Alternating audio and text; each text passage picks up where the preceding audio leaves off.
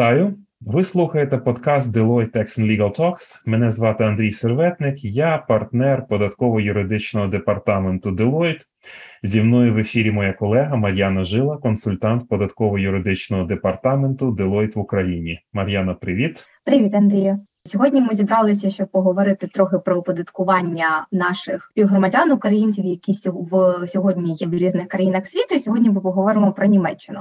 Вже багато розмов про те, що в різних країнах існують певні спеціальні режими оподаткування українців. А чи є такі спеціальні режими в Німеччині, і чи є особливість оподаткування тимчасових біженців, тобто наших українців в Німеччині? Це питання воно викликано тим, що деякі країни, ось, наприклад, Ірландія, вже запровадили певні податкові пільги для українців, які потрапили до них через війну, і можуть в результаті бути визнані там податковими резидентами. Ну, наприклад, в тій самій Ірландії йдеться про звільнення від оподаткування заробітної плати, отриманої з України. Німеччина, на жаль, поки що жодних пільг на цю тему не запровадила. Оподаткування українців поки що регулюватиметься в Німеччині їхніми е, стандартними податковими правилами без врахування на превеликий жаль факту війни та її наслідків. Але слід пам'ятати, що це ситуація станом на сьогодні. І все може змінитися, зокрема через запити України до OECD та окремих країн ЄС. Відомо, що Україна намагається зараз на дипломатичному фронті працювати в цьому напрямку, і е, як лобіювати певні роз'яснення від е, OECD, так і звертатися до окремих країн ЄС, де велика кількість українських біженців. Я думаю, що йдеться і про Німеччину теж для того щоб попросити ці країни встановити пільгові режими для українців. Можливо, йдеться про те, щоб українців в цих країнах не визнавати податковими резидентами тимчасово, або як в Ірландії за зразком Ірландії. Звільняти в Німеччині від оподаткування доходи в вигляді української заробітної плати чи доходу приватних підприємців. Тож, поки що, на жаль, нічого немає. Подивимося, можливо, ситуація і зміниться. Є дві найбільш поширені ситуації. Особи, які виїхали до інших країн, вони отримали тимчасовий захист, в тому числі в Німеччині, але вони, наприклад, там працюють віддалено на українську компанію. Відповідно, вони сплачують податки в Україні. А питання чи мають вони сплачувати якісь податки в Німеччині? Також є ситуація, коли особа зареєстрована в Україні як фізична особа-підприємець, вона отримує дохід і сплачує в Україні ФОПівські податки, але при цьому така особа проживає в Німеччині, наприклад, зі своєю сім'єю, в неї тимчасово орендоване житло. Також е, цікаве питання, що тоді буде з податками в Німеччині. Також у нас запитували, чи у разі, якщо особи вони планують повертатися в Україну, але тільки як оцінять, що таке безпечно, чи необхідно сплачувати в такому випадку податки в Німеччині, чи взагалі а, яка ситуація виникає при цьому, що дуже багато осіб в них залишилися, а, залишилося житло в Україні, вони мають а, е, сім'ї в Україні, і в них лише, наприклад, Німеччині є орендоване житло і більше в принципі нічого. І сроки повернення їх також не зрозумілі. Як в такому бути випадку? Дякую, Мар'яно. Е, тут насправді дуже багато питань комплексних, які всі е, пов'язані одне з одним. Спробуємо зараз е, з цим розібратися. З чого можна почати? Напевно, все ж таки нагадати, яке значення має податкова резидентність. Якщо країна має право визнати людину своїм податковим резидентом, ця людина повинна сплачувати такій країні податок з усього свого загальносвітового доходу. В ідеалі не має існувати подвійної податкової резидентності. Тобто, якщо дві різних країни претендують на податки однієї людини, слід вивчити податкову угоду, конвенцію між ними цими країнами і визначити, яка з країн матиме перевагу право оподаткувати цю людину. Отже, алгоритм такий: спочатку дивимось на національне законодавство, а потім на двосторонні угоди. Починаємо тут з Німеччини. Давайте. Податок в цій країні прогресивний від 14 і аж до 45%. Це значно більше, аніж в Україні. За загальним правилом, фізична особа вважається податковим резидентом Німеччини у випадку, якщо вона перебуває в країні 6 місяців чи більше протягом року, ну з врахуванням невеличких перерв на відрядження чи відпустку, які просто ігноруються. Або якщо особа має в Німеччині протягом 6 місяців постійне житло, але на практиці німецькі податківці вважатимуть, що особа стає резидентом з того моменту, коли вона отримала доступ до постійного житла в Німеччині. Також на практиці податківці в Німеччині дивляться на те, де перебуває родина відповідної особи. Вона живе з нею чи окремо. Якщо всі разом живуть разом в Німеччині, скоріше за все, людина буде визнана податковим резидентом в Німеччині. Також цікаво, що в Німеччині податковий рік є розірваним. Особа стає резидентом Німеччини не на весь рік, а лише з моменту в'їзду до країни.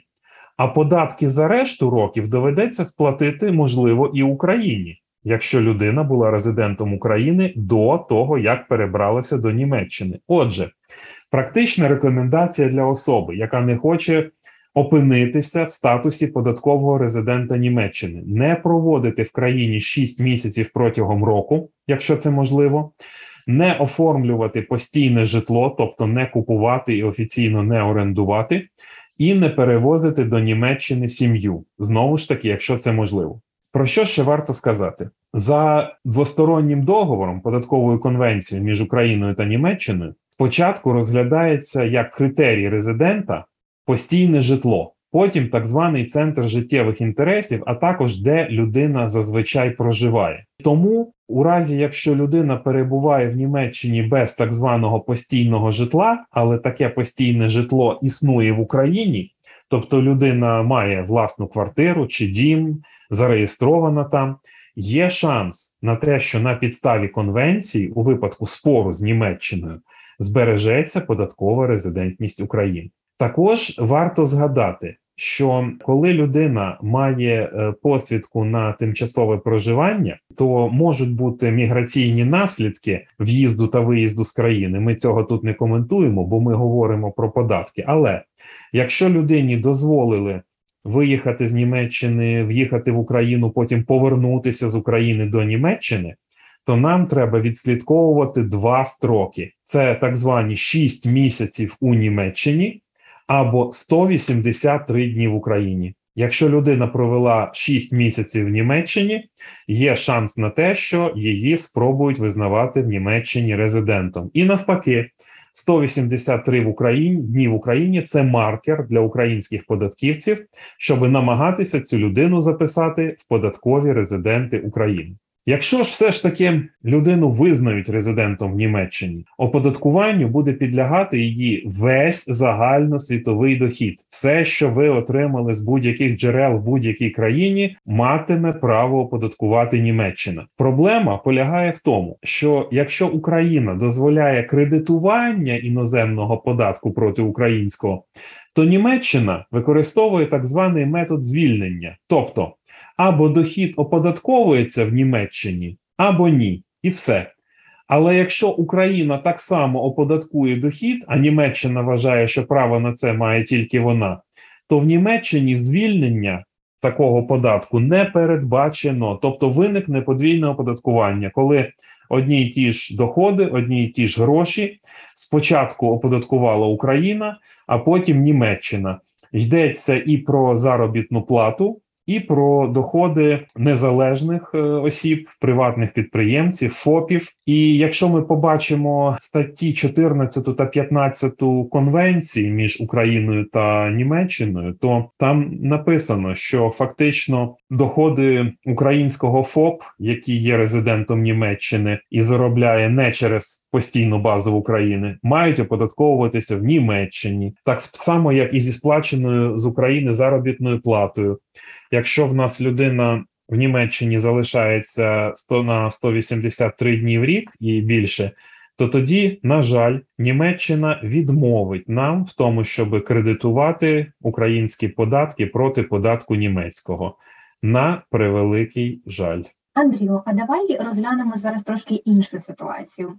Наприклад, українець, він залишається в Німеччині, але в даному випадку він отримав певну соціальну допомогу в Німеччині, і також він офіційно працевлаштувався в німецьку компанію і починає сплачувати податку тут. Наприклад, він орендував житло в Німеччині. Наприклад, цієї людини також є ФОП, але будь-якої активності щодо цього ФОПа не здійснювалося, тобто дохід не отримувався. Чи має сплачувати така людина податки в Україні? Тобто, якщо українець він працює офіційно в Німеччині, то які податки і які податкові наслідки буде така ситуація мати саме для України? По-перше, про допомогу. В Німеччині, якщо якась соціальна допомога виплачена саме німецькими організаціями українцю, і виплачена ця соціальна допомога в зв'язку з війною, то вона в Німеччині не повинна оподатковуватись. Тут є інша проблема. Якщо е, наша фізична особа за наслідками відповідного податкового року буде резидентом України, а не Німеччини, то пільги немає. Наше законодавство не містить звільнення, і тоді ця німецька соціальна допомога буде, на жаль, оподатковуватися в Україні, оподатковуватися як так званий іноземний дохід за ставкою 18% ПДФО, а також е, військовим збором за ставкою 1,5%.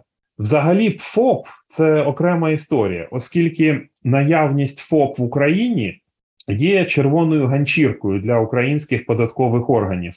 Вони в такому випадку, якщо людина досі зареєстрована в Україні як ФОП, намагатимуться вважати цю особу податковим резидентом України. А якщо в нас е, людина працевлаштована офіційно в Німеччині, має орендоване на довгий строк житло, а також виконує інші вимоги до визнання податковим резидентом Німеччини, то ми вважаємо, що знову ж таки, з врахуванням нашої двосторонньої конвенції, ця особа повинна сплачувати податки тільки в Німеччині, незважаючи на те, що формально в Україні залишився зареєстрований ФОП. І факт відсутності діяльності в цього ФОПа, якщо він не працює, е, тільки підсилює цю позицію. Стосовно того, що людина працевлаштувалася в Німеччині і сплачує в Німеччині ПДФО, то е, ризик оподаткування в Україні виникне тільки знову ж таки в тому випадку, коли особу визнають резидентами України, наприклад, за наслідками 2022 року. Тобто з'ясовувати це доведеться лише тільки в 2023 році, якщо умовно кажучи. В 22-му році людина отримувала в Німеччині заробітну плату, платила там податки, ці податки з неї стягувалися. В 23-му році стало зрозуміло, що Україна має право на цю людину як на свого резидента, і Україна має право на податки цієї людини. То чинне законодавство України та конвенція між Україною та Німеччиною дозволяють отримати в Україні податковий кредит тобто зарахувати фактично сплачений німецький податок проти українського. Звичайно ж, якщо наша особа отримає в Німеччині довідку про сплачений податок, важливо тільки пам'ятати, німецький податок він може бути вищим за український, і тому різниця вона втрачається. Тобто можна буде кредитувати тільки в сумі, що не перевищує український податок до сплати. Ну і також, на жаль, іноземний ПДФО він не зменшує український е, військовий збір, тобто його в Україні доведеться сплатити окремо. В той же час, якщо людина отримає заробітну плату в Німеччині і існує е, українська зарплата, і особа є Е, одночасно ФОПом в Україні, то тут можуть бути дуже цікаві і складні історії. Наприклад, е, за законом формально нерезидент в Україні не має права бути ФОПом на єдиному податку. Наші податківці кажуть, що цю норму закону де-факто можна ігнорувати. Тобто, якщо наша людина стала резидентом Німеччини, при цьому є ФОПом на єдиному податку, наприклад, третьої групи в Україні, то вона має право і надалі сплачувати тільки ось цей єдиний податок 2 чи 5%. Але знову ж таки виникає проблема через те, що багато наших підприємців зараз хочуть отримувати свої доходи на закордонні рахунки, не українські. А ось тут вже українські податківці кажуть, що треба сплачувати 18% ПДФО, а не єдиний податок. Хоча, на мою думку, це незаконно. Отже, питань тут, з якими ще доведеться розбиратися, дуже багато.